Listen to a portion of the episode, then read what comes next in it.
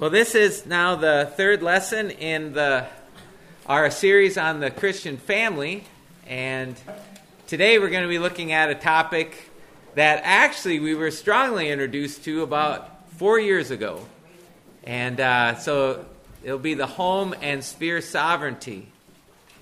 And our introductory question this morning is: When would when would we disobey human authority? That's something we were probably all exercised on to some degree uh, four years ago. I looked over notes that I had written for a class I taught in January of 2020, and I, I made a comment like, you know, I'm not going to pick alcohol because it's just so common for how where Christians might disagree. So I picked something like marriage and divorce and remarriage and things like that, you know, where Christians would disagree on. Because it was like, I don't know what other practical topic I knew I could think of some others, but there wasn't one like staring me in the face. And little did I know, like two months from that, there would be one staring me in the face. If you get my drift for a double entendre with that one, and so, um, so we have big questions. When do we? When would it be right to disobey a human authority? I'm assuming here that the baseline would be obeying human authority. So, all right, so I'm open. The floor is open.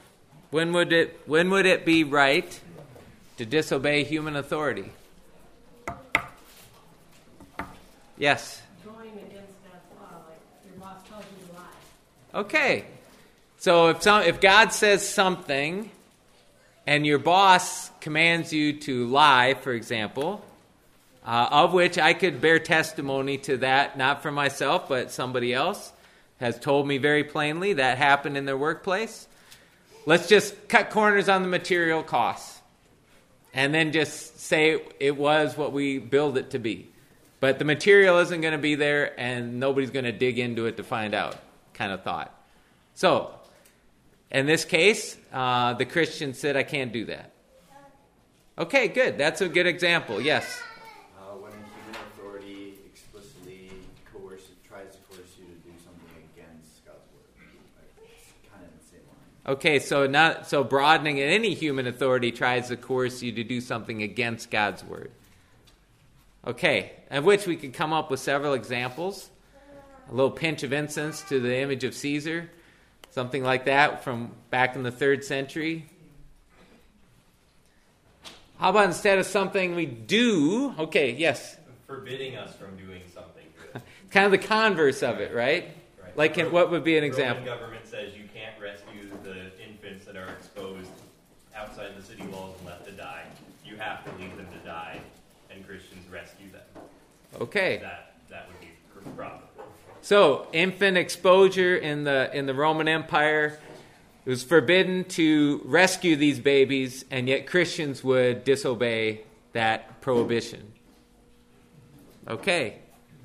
Yes. Um, maybe not just like when you have when, when you're being told to disobey God's authority, but maybe um, there's a higher human authority or recognizing like a hierarchy of human authority. So you may disobey a certain authority because you recognize that there's some other obligation higher than that. It's still a human authority, but Okay. That's a that's a great example there. So like a supervisor tells me to do this or that and I know and I heard the CEO or the manager, plant manager say explicitly, this is what we're doing.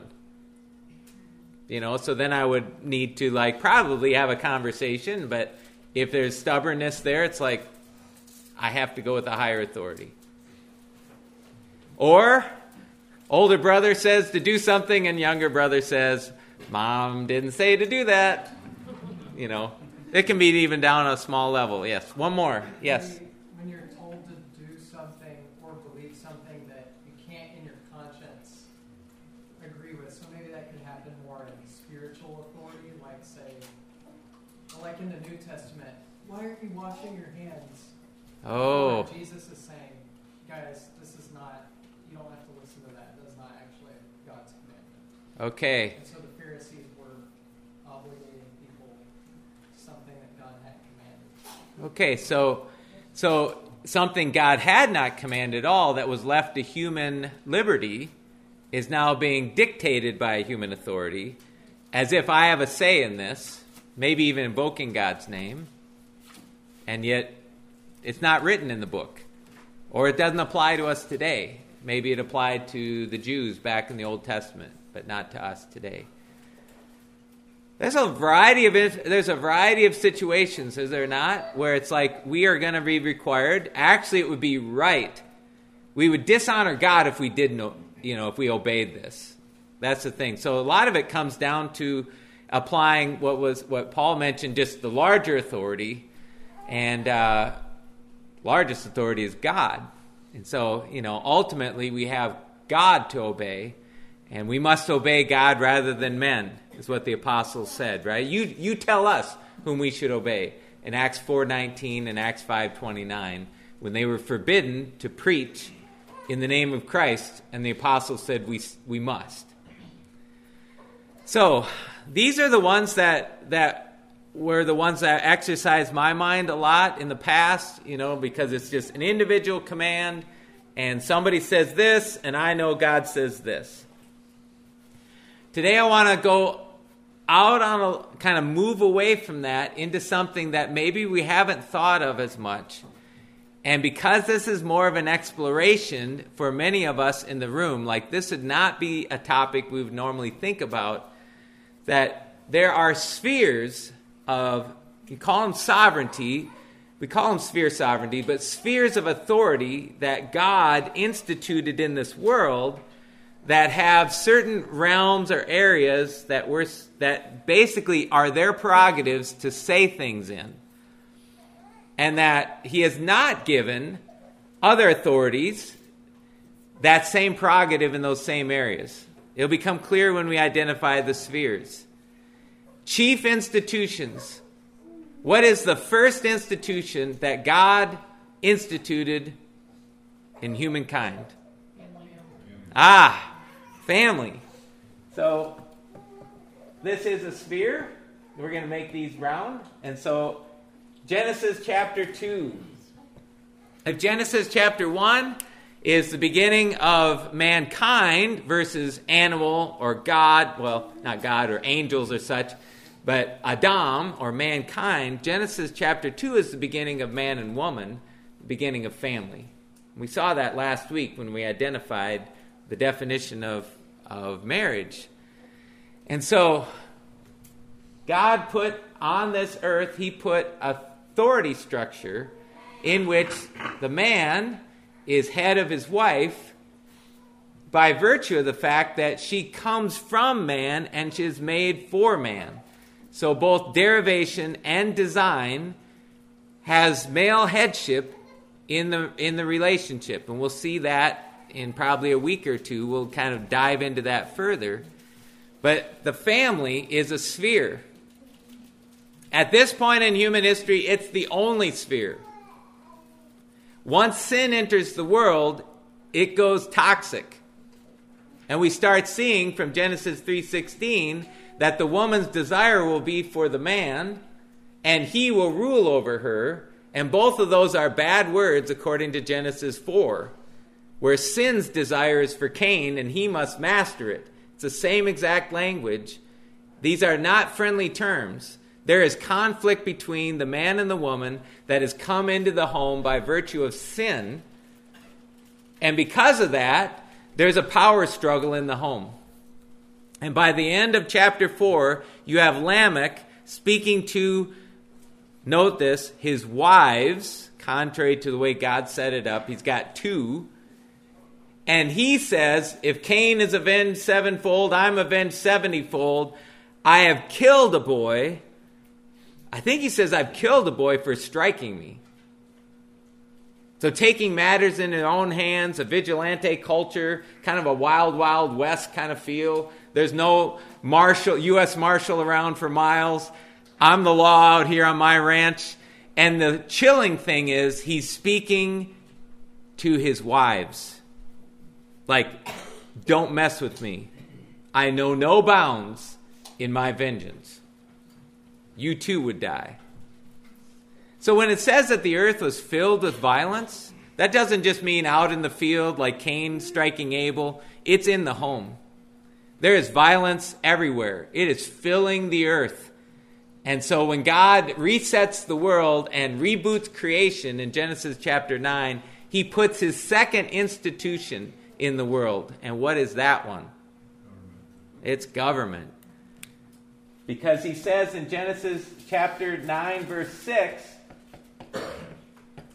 that if any man sheds another man's blood, by man his blood shall be shed.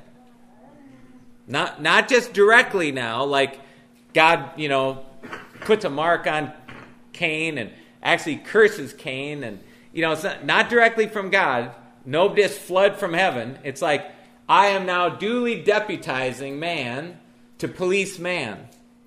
And if any man, like Lamech, sheds another man's blood, by man his blood shall be shed. Which tells us not all killing is wrong. There is justified putting to death somebody, in this case, a murderer. And so a murderer is put to death. So when the Ten Commandments says, Thou shalt not kill, and literally it says kill, harag in the Hebrew, we take it in context in the Pentateuch and the law of Moses that capital punishment would not be excluded from that because of a verse like that.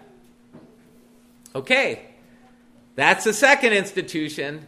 Now we got two. Now we got two human authorities. We got the husband, the dad, and we got the law. What's the third institution? Okay. Now, this is going to be a theological debate whether we call it the church in the Old Testament or not. We're just going to, can we all just agree that maybe it's not proper to call it the church in the Old Testament? You know, dispensational theology would reserve that word for Pentecost and beyond, and I respect that. But I do think a, a, a, dispensationalist theologian would also recognize organized religion of some sort begins with Moses. That's authorized, organized religion under God, where you have a system, an institution put in place, where you have authority, a priesthood, you have sacrifices, a whole system is there. So I'm going to call it church and put quotation marks over it, just to respect both sides of the of the debate there. But definitely today we also have the institution of church. And so under this, you would have then this starts with Moses and then moves into the New Testament. How many of you played volleyball? Okay. What do you think about that person that like thinks they're really really good and they just play everybody's position? Wow. That humor, that little ripple of like, you know, it makes me feel like that person is well loved. You know, it's like not really, but sorry. I mean, it's like there is something to the fact well like when one of these spheres begins to play everybody's position on the court we're not all that happy about that. Like God gave you a, a part to play, God gave you a role to fulfill. It's over there.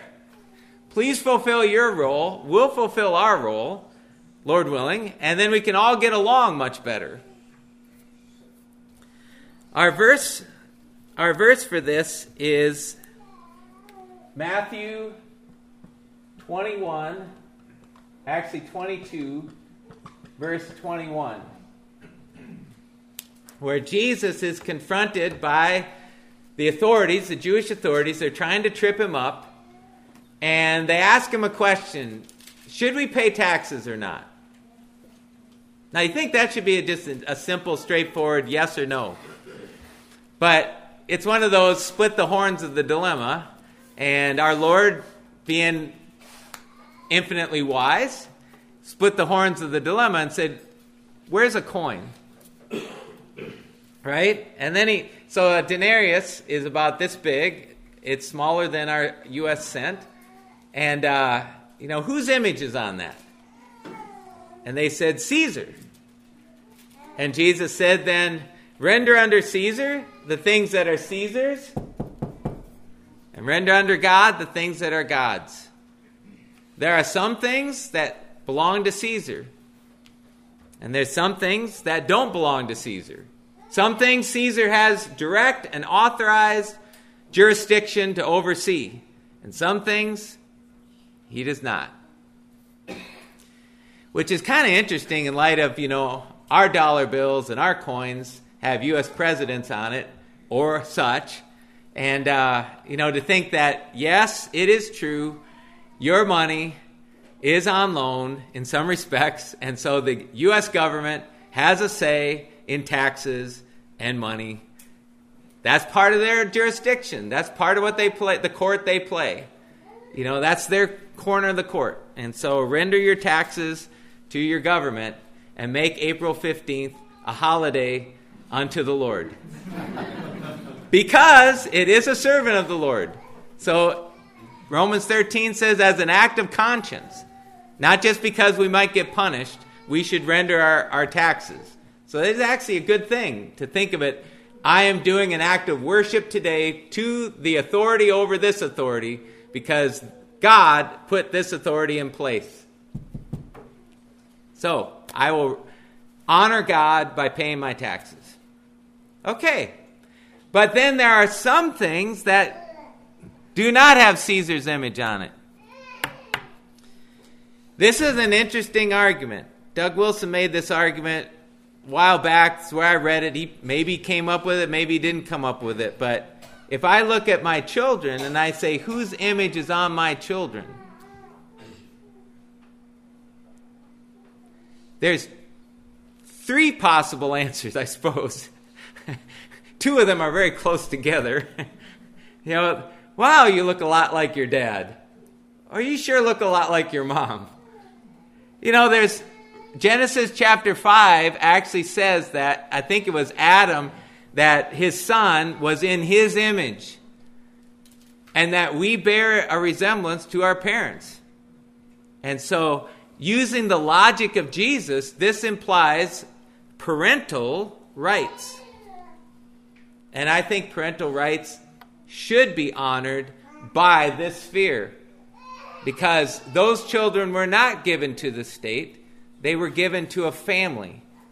And the family has first and primary responsibility for the raising of those children, as well as they are made in the image of God. And so to offer our children to the Lord, as Hannah did Samuel, and as we do periodically in our church, imitating what Matthew 19 is, where it's like they brought their children, their babes actually, to Jesus that he might lay his hands on them and bless them. We have child dedication. Say, Lord, bless our children. May they be and belong to you forever. Not us, because we have them temporarily, but may they belong to you forever. And so, does that make sense? The family has chief responsibility for children, not the government. Now, the government has some role to hold a family accountable in that they police if there's bodily harm. If there gets to be between neighbor and neighbor, you might say, between parents and children, there is a role that the police force should come into play to stop the damage being done. But thankfully, having listened to a lot of foster, several foster stories moving to adoption, our government is not prone to pull those rights quick and pull parental rights. And may that be the case because there needs to be much proven in order to pull those rights. That should be some way that the government respects sphere sovereignty of the family. Does that make sense? So I think you recognize there is something to this when Jesus says, render under this to this sphere what belongs to this sphere, render under that sphere what belongs to that sphere.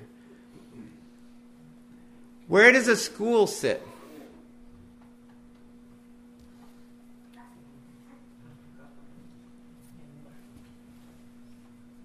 How many say the family? How many say the government? How many say the church? This church actually has a school. I can close her down, I guess. I don't know. So, Oh, okay. If we're talking about what image it bears, like public schools bear the image of the government right now, very obviously. Whereas Christian schools may or may not bear a Christian, a true Christian school image, like a true Christ image. Ah, And then family schools should represent the church, but also the family. So in other words, they, they kind of bear the image of the sponsor to some degree. It sounds like, yeah, yes, EJ. But ultimately, aren't you under some kind of obligation and that you have to prove that you're teaching certain things, even um, in a church school, Mhm. to the government? So ultimately, the government is in charge of that? It's the way it's set up in our country, Yes. but So, I, I mean, you are under obligation as an instructor to teach certain things. And Right. are answering to the government. So hence why I think the government is in charge, because we've allowed it to be. Well, and then I, the question would be, and I'm not advocating one position or another but it teases the question out because the school is one of the hardest ones to answer on this. That's why I brought it up. It's a great one to wrestle with. We, I spent two weeks wrestling with this because it came up in an elders meeting. I'm like, should a church have a school? Yeah, and so I had to I had to like tease that one out for two weeks. It ended up being four pages of documentation to try and get to the bottom of that one. So, so yeah, it's it's so. Thankfully, our government does have civics as the one specific requirement in this state on actual content. It specifies certain content, but that's its sphere. So yes, Nancy, and I saw it, Josiah. Deuteronomy six, parents are to instruct their children whenever they walk, wherever they go, whenever they go. So, in one sense, families have a, a distinct privilege of being. We're still not getting the church having a school. Like what? But I think that they can allow their children to be influenced by other people to be able to pour into their lives as well. But I think the parent has to protect that child's heart, whether they're going to a government school or a church school, that ultimately they are accountable to God for what they are training their children. Okay, so you're allowing other influences and other voices, but you're saying primary responsibility is family. Josiah. I mean, that's basically what I was going to say in, in terms of school. I was thinking that more to mean education, which I think is much in raising Hmm. children, which is what, especially public schools, have sort of become. And families will hand their children off to a school who they trust to, to teach the right things. But I think it's ultimately up to the families that they're getting proper and thorough education from whatever source that comes from, but also in going to church and teaching them how to live morally. So ultimately, if God, if push comes to shove, and this child is ignorant, God comes looking for the the parents. Okay, I'm gonna have to move on because of sake of time, but it did its job. It teased it out because you can actually that. If you get if you start looking at these things, you have wonderful conversations for some Friday night with your friends. Okay, you can go around and round on this. Pardon the pun, but it's round and round and, and getting to the bottom of this one. So, but listen, listen to this uh, this article. It says in North Korea, children are labeled at birth according to their father's loyalty to the Kim regime. The label controls each child's future prospects for education, employment, and social standing.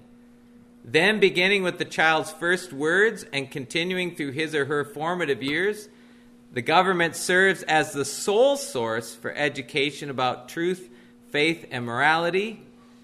Parents have no standing and are imprisoned for dissent. By age 10, all North Korean children must swear allegiance and join the Children's Union, the emblem of which is a red kerchief, originally a feature of the Soviet Union's young pioneers. This would be an extreme example of, and a, a real, true to life example of the government becoming a huge thing. In fact, they masterminded making the Kim regime a religion, as well as taking over functions of the home in the rearing of children. So, when we think about uh, think about the the kind of ways in which a government can sin, or a family can sin, or a church can sin. It may not be in just explicitly telling you to do something that God says don't, or forbidding you to do something that God says do. It may be that it's overplaying its bounds and has become huge. So, this is the example when I teased it out at Anchor Bible College where I was teaching this first. You know, I, I first came up with an example like you must wear polka dots on Thursday. By order of the king. Polka dots only. That's like, okay, you know, what, what, what is the king? Why does my wardrobe pertain anything to what is going on in Washington, D.C.? You know, it's like, you, you got no business telling me what to wear on Thursday. Well, then somebody came up with the class. Well, maybe there's a reason in the state, you know, for state security that everybody's got to wear polka dots on Thursday or something. I don't know. You know, for whatever reason, and you don't know the reason, and so you can't question it. Well, then I was like, okay, by order of the king, everybody must have intimate relations with their spouse twice a week. I hope there's something in you that goes, that is none of your business. Like, stay out of my bedroom. You know? It's like, does the, the government have authority to say how you should, how often, what you should do in your marriage? Or is that your marriage and the government has nothing to do with it? You know, in that kind of way. Now, that makes it a little more provocative to say, I don't think that would be appropriate. But some of us have such a conscience geared towards authority, and it's not necessarily a bad thing, that when anything is commanded to us and we can't come up with any reason explicitly from Scripture that says, well, that would be contrary to what it says right here in this text, that we would just go, well, I guess we need to do it. Instead of feeling the freedom, it's like, that doesn't pertain to us because they're stepping over their bounds in commanding something of us that is none of their business. I don't have to render that because it's not their prerogative, it's not their jurisdiction. I think that's a bolder conscience, and I told you, and we prayed at the beginning that this would be, that we would be led of the Lord because this is a fragile topic. This must be handled delicately because it could easily be abused, and somebody could just play this card all day long and lose their conscience towards God who set the spheres up in the first place. And God would search it out. But here are the, let's go to then the violations of sphere sovereignty. There are mainly two. The first one is idolatry. When it, it is the only authority, capital A, like the example I read from North Korea, when it is the only authority. Nebuchadnezzar sets up a 90 foot right statue and says at the playing of the music you must bow. Now you know there's commands you shall not bow down to any graven images. So that would be against his explicit command. But just picture a regime that is so totalitarian that it tells you and commands you all sorts of things to do in your personal life that is not their jurisdiction. This idolatry leads to, in government, leads to a tyranny. And something that our forefathers were very sensitive to. That this is beyond the jurisdiction of human authority and a government. So, our forebears, English speaking forebears, actually confronted a king who wanted to save his soul. And the only King John that England ever had uh, got in trouble with the Pope, and he wanted to like hand over the realm to, to the Pope.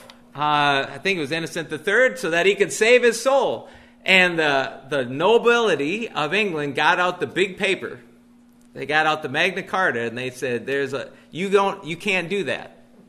There's a limited monarchy. You don't have that kind of authority just to hand over the whole realm to this ecclesiastical authority. And so, a tyranny. There's limits to human government, and it's not absolute. And so, this would be one that would be more uh, common, but it is, it is actually very frightening to think that, like in World War II, that every Nazi soldier was swore allegiance to the Fuhrer himself directly to obey him.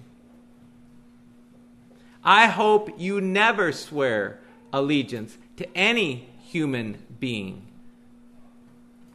Your conscience belongs to God and is to be dictated by Him and as an ultimate authority. And so we may be loyal in our love, we may be submissive in our behavior, but to swear ultimate allegiance, like anything this authority says, I do, is to hand over your soul. Don't do that. In the realm of church, this is a cult. When a human authority plays the role of God or the role of Jesus Christ and begins to speak as if I am Jesus or I am God and you must obey me, this is one of the reasons why, when I was I was teaching, um, you know, at the college for quite a while on on just Western civilization and Western theological tradition, that I called the medieval Catholic Church a cult. In about 1100, I think it was, every bishop, it was in the investiture controversy, every bishop had to swear allegiance to the Pope in order to get to get the vesture, you know, to get the palladium, to be a part of the franchise of bishops. It was at that same time period that Paschal II changed the liturgy from something like may God absolve you to I absolve you. And it wasn't but a hundred years later when Innocent III you brought out in public what was already going on behind the scenes in that the Pope was no longer simply the vicar of St. Peter, the representative of Peter, but was now the vicar of Christ. Those kind of proportions are outlandish in their claims of tying consciences of the bishop, of claiming absolution of sins, the forgiveness of sins, and then claiming to be the representative, the head of the church, the representative of Christ on earth. Those are outlandish claims and would validate a title like cult. Um, and so it was of the medieval church that Lord Acton said famously, and Lord Acton was a Catholic, that he said, Power corrupts, but absolute power corrupts absolutely. He said that of the medieval popes. And so I don't think I'm being exaggerating when I point to that institution in that time period of having outlandish claims. But this could be anybody. I, I find, for example, if if somebody were to say, you can't get married at Countryside Bible Church to somebody else unless Pastor Rob signs off on your choice. That is not a made up example. I find that to be none of the pastor's business. Now, if you sought his counsel or if he had a thought about it because he, he's concerned about it, but he can't go, no, I forbid. Or it's not going to happen unless I sign off.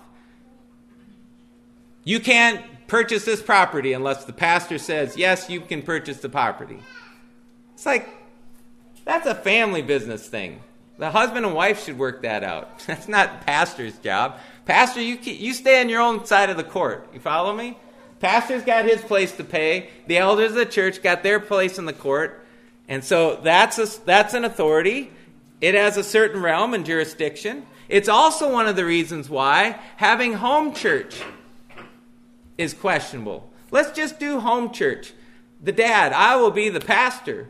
We'll have communion. We'll express the visible representation of the church of Jesus Christ on earth, our unity, our symbol of unity, with breaking of bread and the passing of the cup. When this is not a church, you don't have the church structure of authority, you don't have the church diversity. I mean, you guys are quite a crew, by the way. You know, I could look out here and go, there's a variety of gifts out here. And there's also a good bit of porcupineness out here. Martin Marty, a liberal theologian from the University of Chicago, made the quip that Christians are porcupines. And when, as soon as they get together and get really close to each other, they start poking each other. That's part of the beauty of church. You guys are really different from each other. You have to learn to love each other. You know, and so praise the Lord threw us all in a room in a church family. And we got to learn to maintain the unity of the Spirit and the bond of peace. But the family can't go, we're everything. And this is, for lack of a better term, I'll just put this down whether it's paternalism, patriarchy, something like that, where it's like the father is the pastor, the father is the king, the father is the husband. He's like, and now the now the family is like this huge proportions, and so that also would be, I would contend, going too far. There is a time when an adult child leaves father and mother.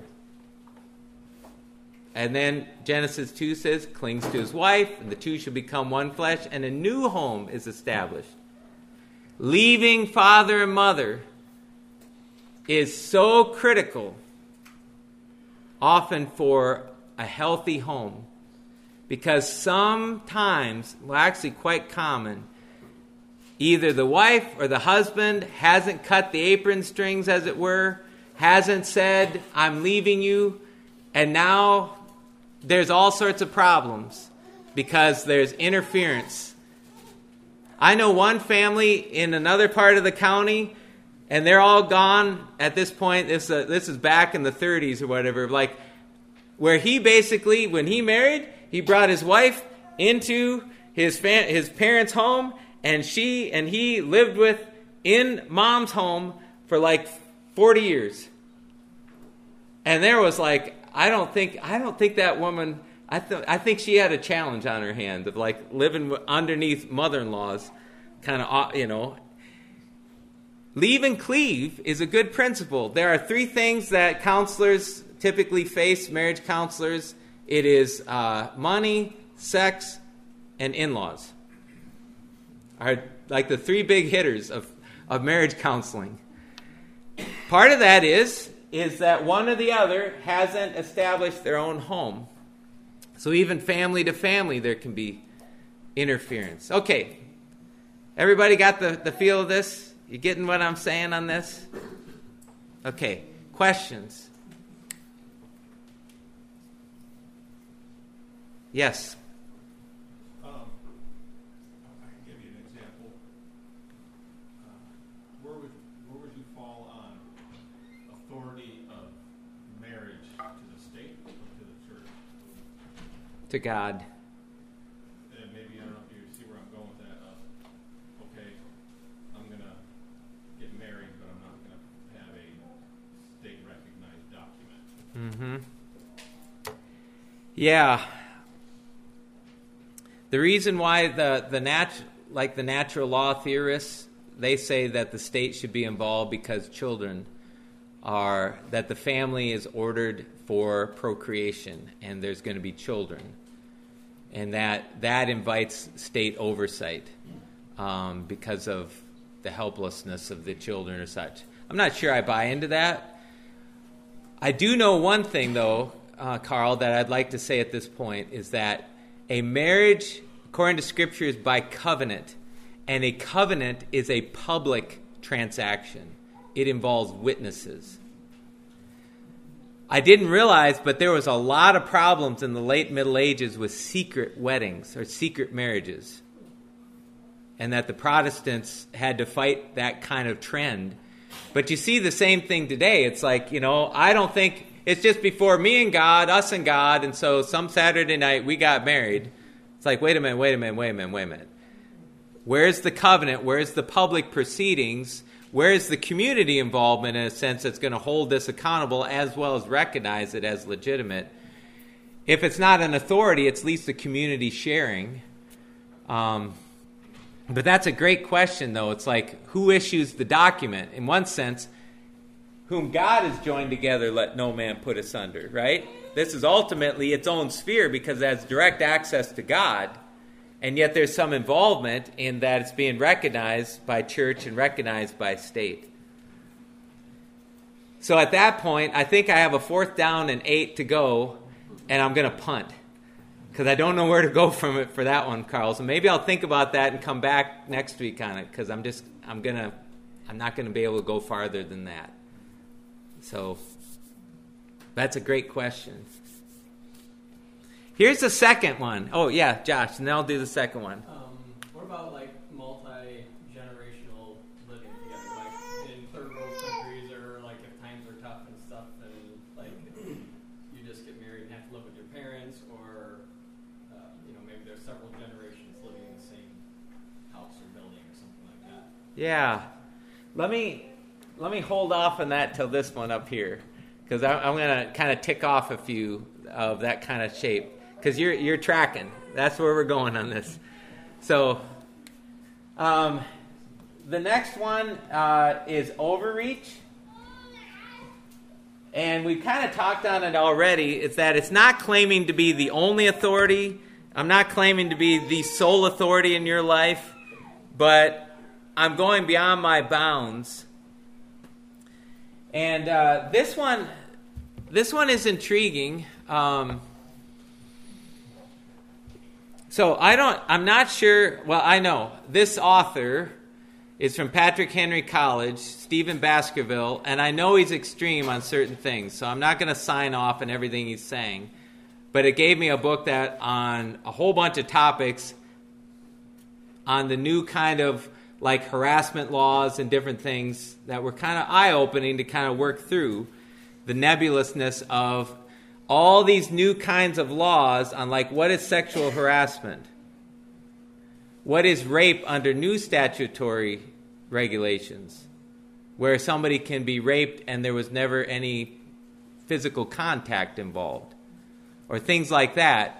The laws have become much more vague in their application according to this legal authority but what was most interesting about this was he established in my mind, he established the revolutionary nature of no fault divorce laws. Beginning in 19, I think I got it, 1967, California was the first state to have no fault divorce under Ronald Reagan, who was governor at the time. And all 50 states ended up adopting no fault divorce laws without ever having a Supreme Court decision needed, which is unusual. So it's what the people wanted, at least through their representatives. But under no fault divorce, somebody can actually, one or two, right, one or the other, can issue proceedings to end and terminate the marriage without establishing guilt, hence its name in the middle of the 1800s, according to a history book on divorce that I, I, read through several years back, you had to go to your state legislature to establish, to actually establish the grounds for divorce. We have moved so far from that. What that does, and my brother who has a law degree, he told me, is that it is easier to get out of a marriage today than to get out of a mortgage. If somebody seduces your business, like your clients, you can sue them. But if somebody seduces your spouse, you have no legal recourse.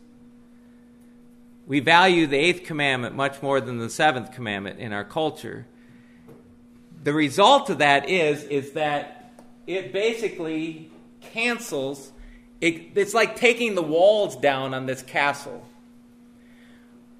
we are in deep trouble when it comes to our lack of preserving and protecting fatherhood.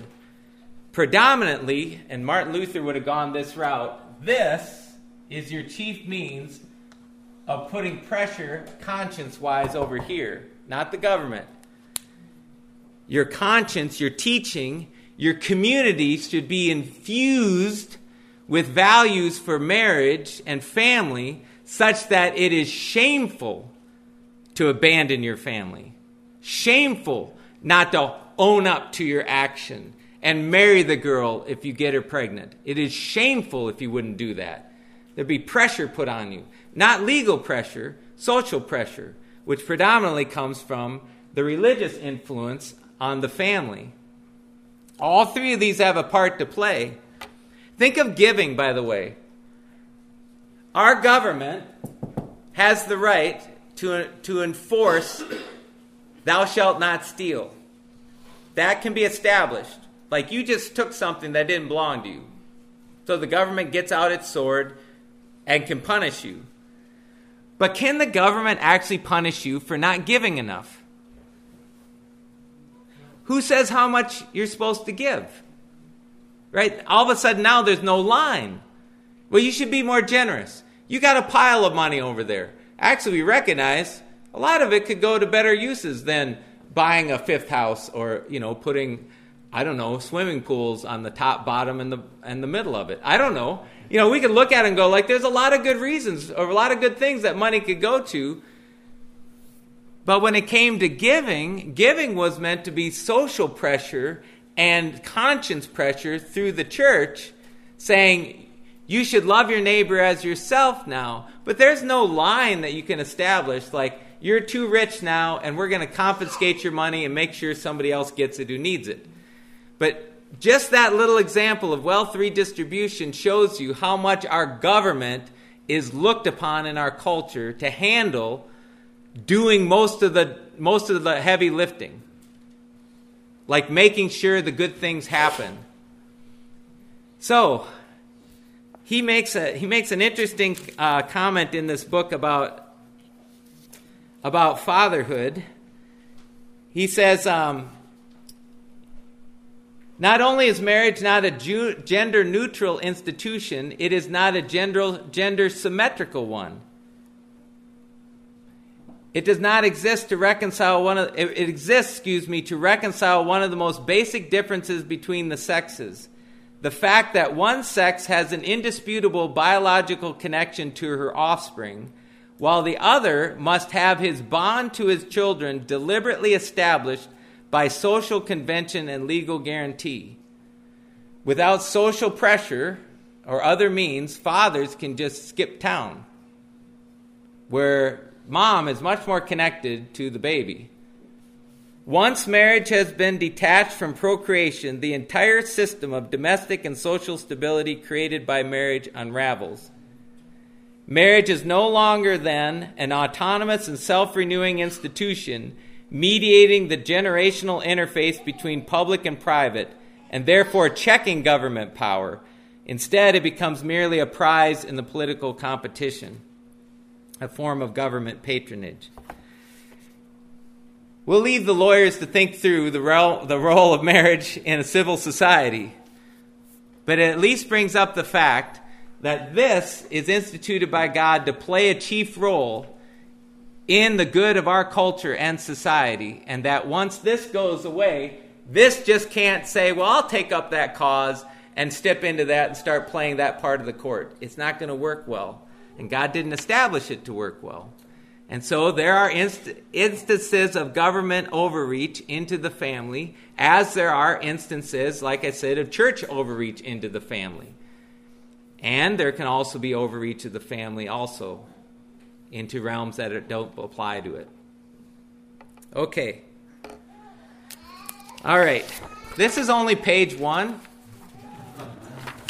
which means there's a whole other page. I think we can go through this a little more quickly, but we'll see, Lord willing. So, when it comes to intergenerational families, Genesis 2:24 says, "Leave and cleave." Cleave is one of the strangest words in the English language. It's like oversight. It means opposite things. Like that was an oversight, or I'm giving it oversight. It either means I'm neglecting it or I'm paying careful attention to it.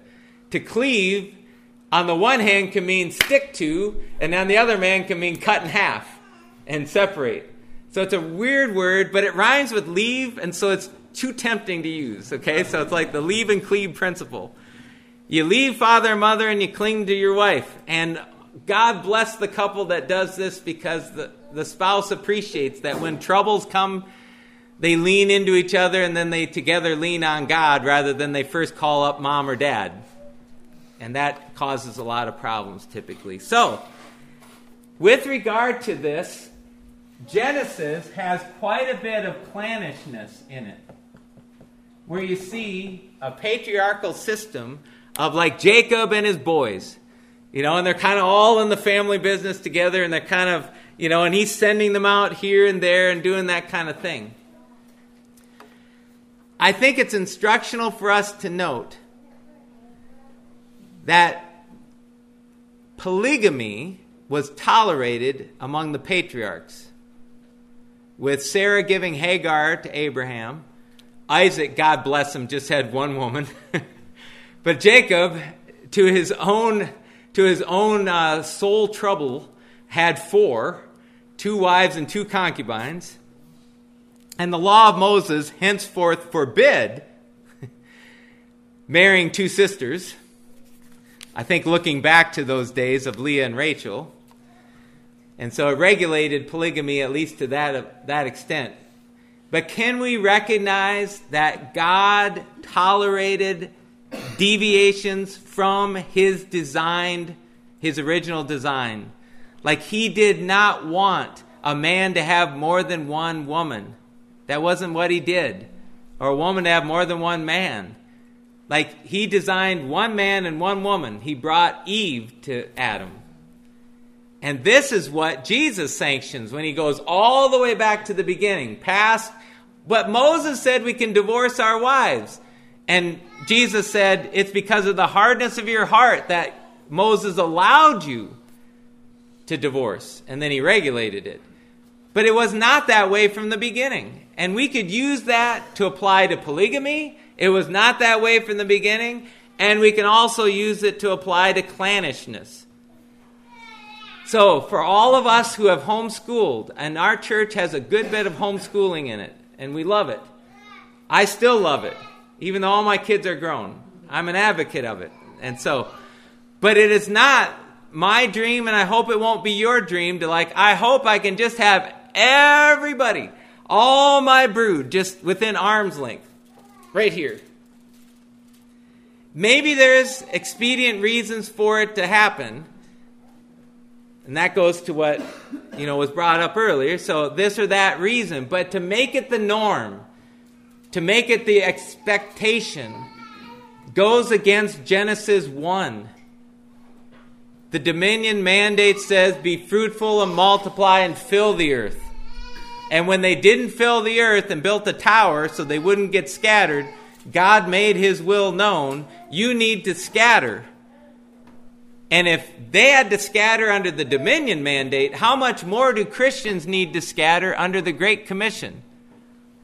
When they all bunched together at Jerusalem, God sent persecution to make sure those Christians got out. And so I think, honestly, we should think of our children as like we're sending them out into the world. That may be down the block, but let them have their own house, let them have their own life, but it's going to be, we're sending them out. Does that make sense? So I think this right here is something that, at least among the homeschool group, sometimes can end up being like citing Abraham's life or something, or Jacob, and like, that wasn't the norm. It wasn't that way in the beginning. To leave father, mother, and cling to your wife. Okay. At this, okay.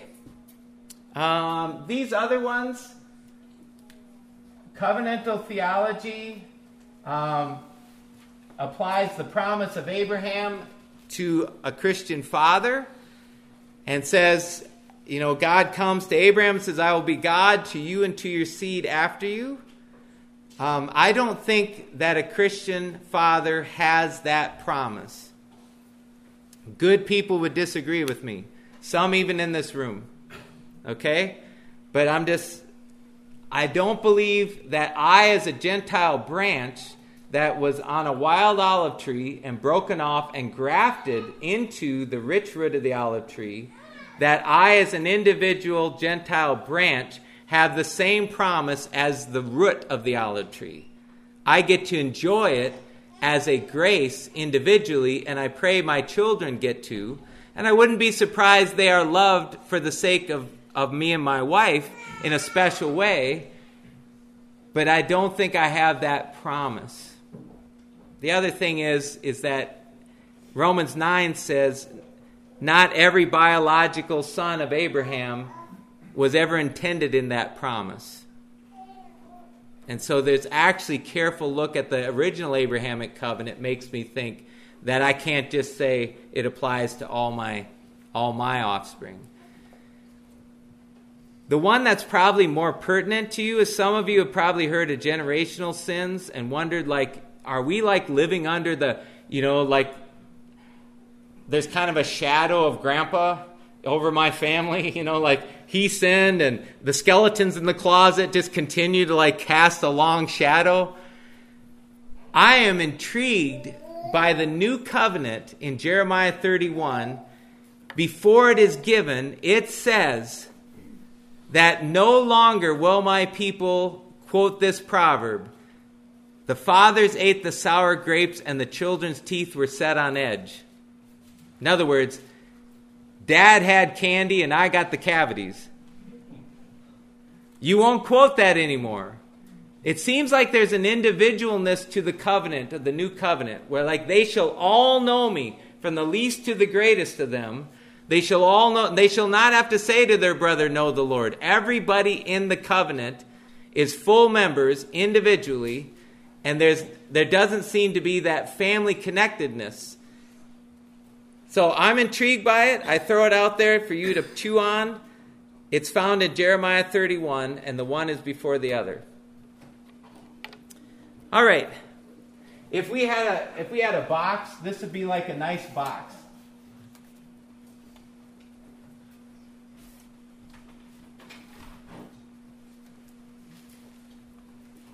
So we all don't pass out. By the way, there's a neighbor next to you. You need to smile at your neighbor.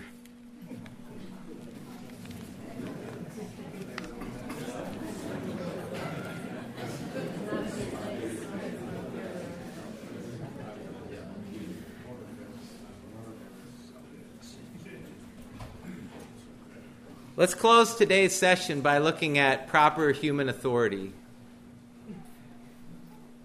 You want to do a little exercise the kids are doing? So it's like Babylon, Persia, Greece and Rome, Greece and Rome, Greece and Rome, Babylon, Persia, Greece and Rome, then God's kingdom.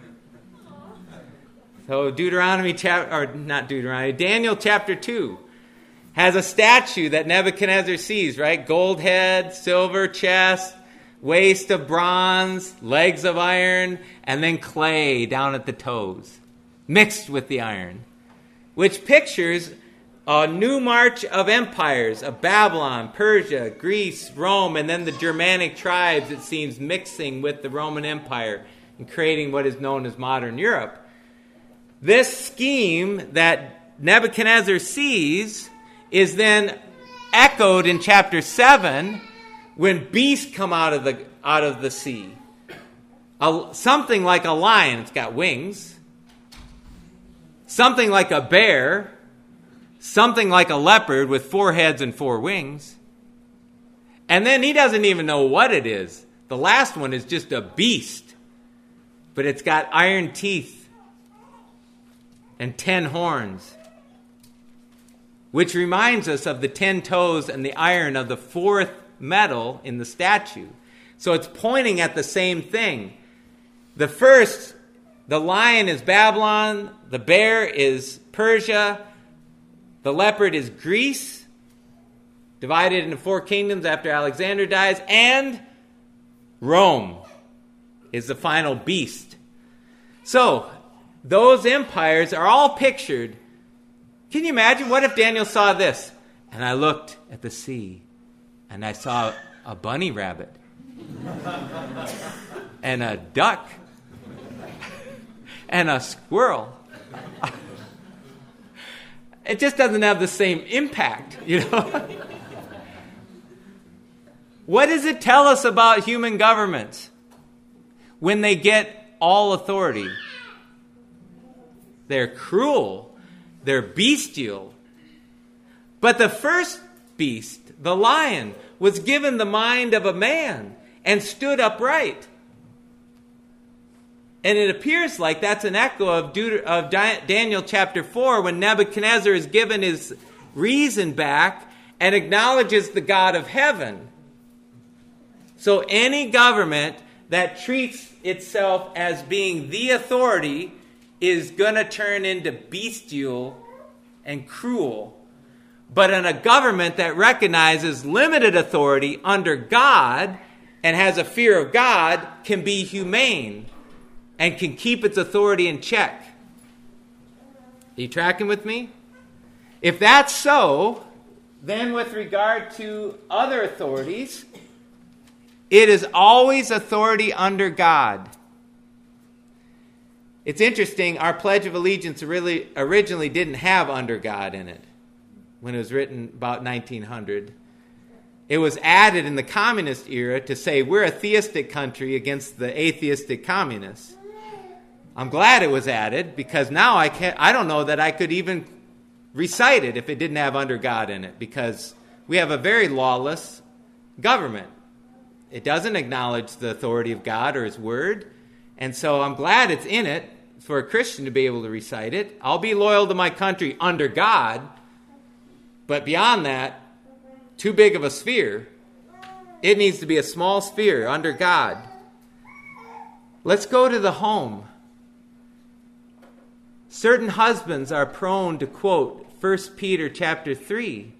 Sarah called him Lord, and you are his her daughters.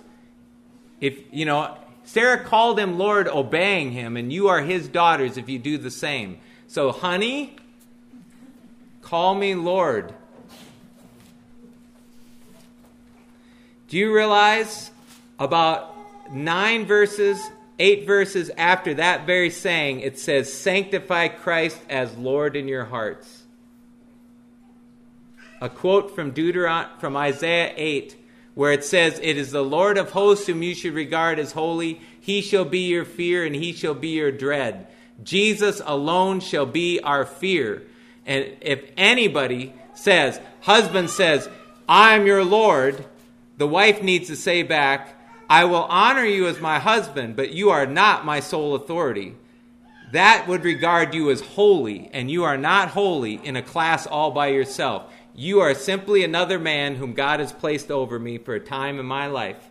I will respect you, I will submit to you, but under God and under Christ. Ephesians says it too, right? Right before you get wives submit, children obey, slaves obey. Right before you get that, it says submitting to one another, wives, children, slaves submitting to one another in the fear of Christ. It's in the fear of Christ. Children, obey your parents in the Lord, right? In the fear of Christ. It's not, you are my sole authority. That's not what the lordship is. It's a little L. In fact, in the next chapter, an elder, which one is speaking to you, is said, I cannot lord it over you. I'm to be an example to you. I can't be a lord in your life. I can't just walk into your life and command things. That also recognizes that this is under God. Elders, shepherd the flock of God with eagerness, with willingness, not lording it over them, but proving to be an example to them. That same word is used. Christ is Lord in the church. Christ is Lord in the government. Christ is Lord in the family. Christ is Lord. He alone is holy. He alone has that position. Now, what happens if somebody then interferes with that and says, comes between you and Jesus? You want to go, you believe that you should marry, you should go, this is your calling, whatever, and dad or mom steps in and says, I forbid it. According to Matthew 18, that would be sinning against you. That would be being a stumbling block in your life. Because if you obey that authority, you have now placed that authority over Jesus. And according to 1 Corinthians chapter 8 and Romans 14, it destroys the soul. When Peter ran interference and forbid Jesus to go to the cross, Jesus said, Get behind me, Satan. You are a stumbling block to me. You have set your interests on man's, not on God's. A stumbling block is when somebody asserts their authority so strongly in your life, they try to take your allegiance to Jesus and then direct it to you, to them. That, according to Luke chapter 17, requires a rebuke. You can do it respectfully, but you say, Dad, Mom, Pastor, Governor, Boss, I respect you, but you don't have that authority in my life. That authority belongs to Jesus. You give honor to Jesus. This helped explain to me so a while back the difference between if somebody it says if somebody sins against you rebuke them and I'm like do I have to rebuke everybody who does me harm that's like going to be a horrible life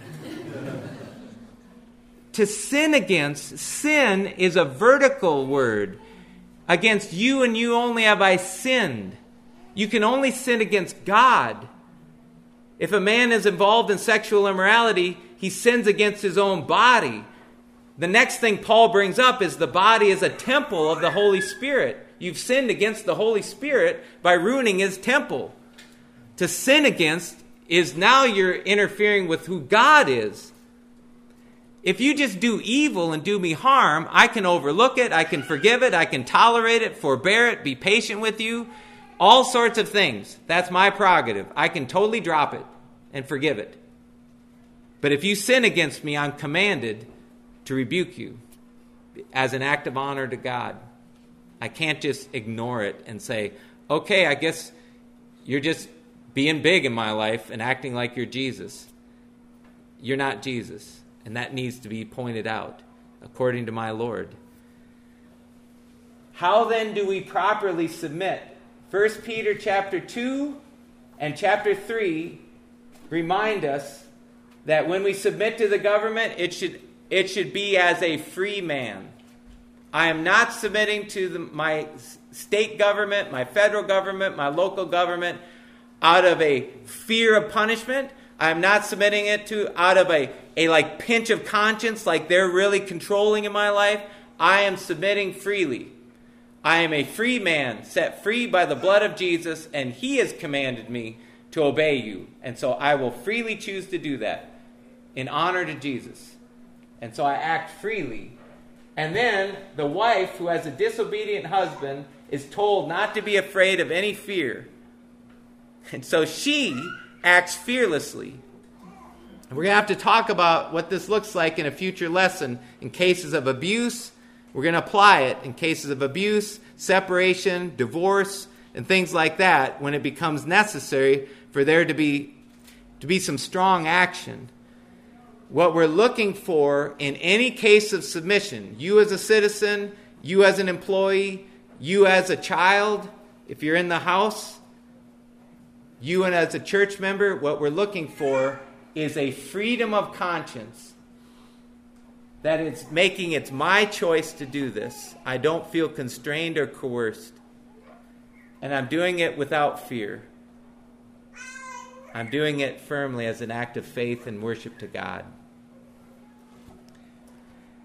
I think if we have that spirit, then when the boss says, I want those papers in by Monday, we go, You bet, I'm on it.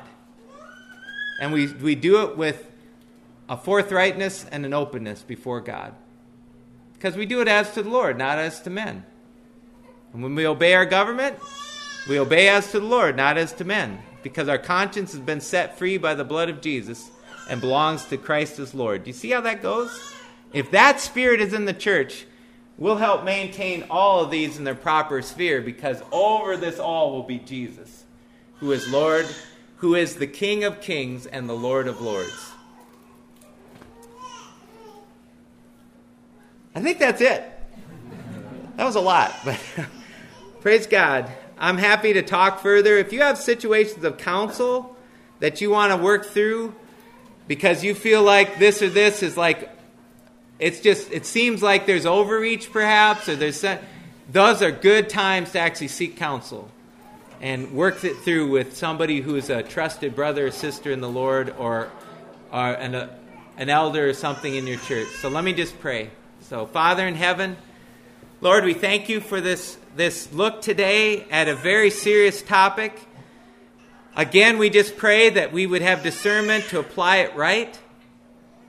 Lord, we don't want to disobey you, and we don't want to dishonor true authority in our lives. But we also don't want to dishonor you. So we're seeking, Lord, how to maintain that really a balance. And so teach us, lead us for the sake of Jesus and for the sake of our homes. For the glory of Christ, we pray. Amen.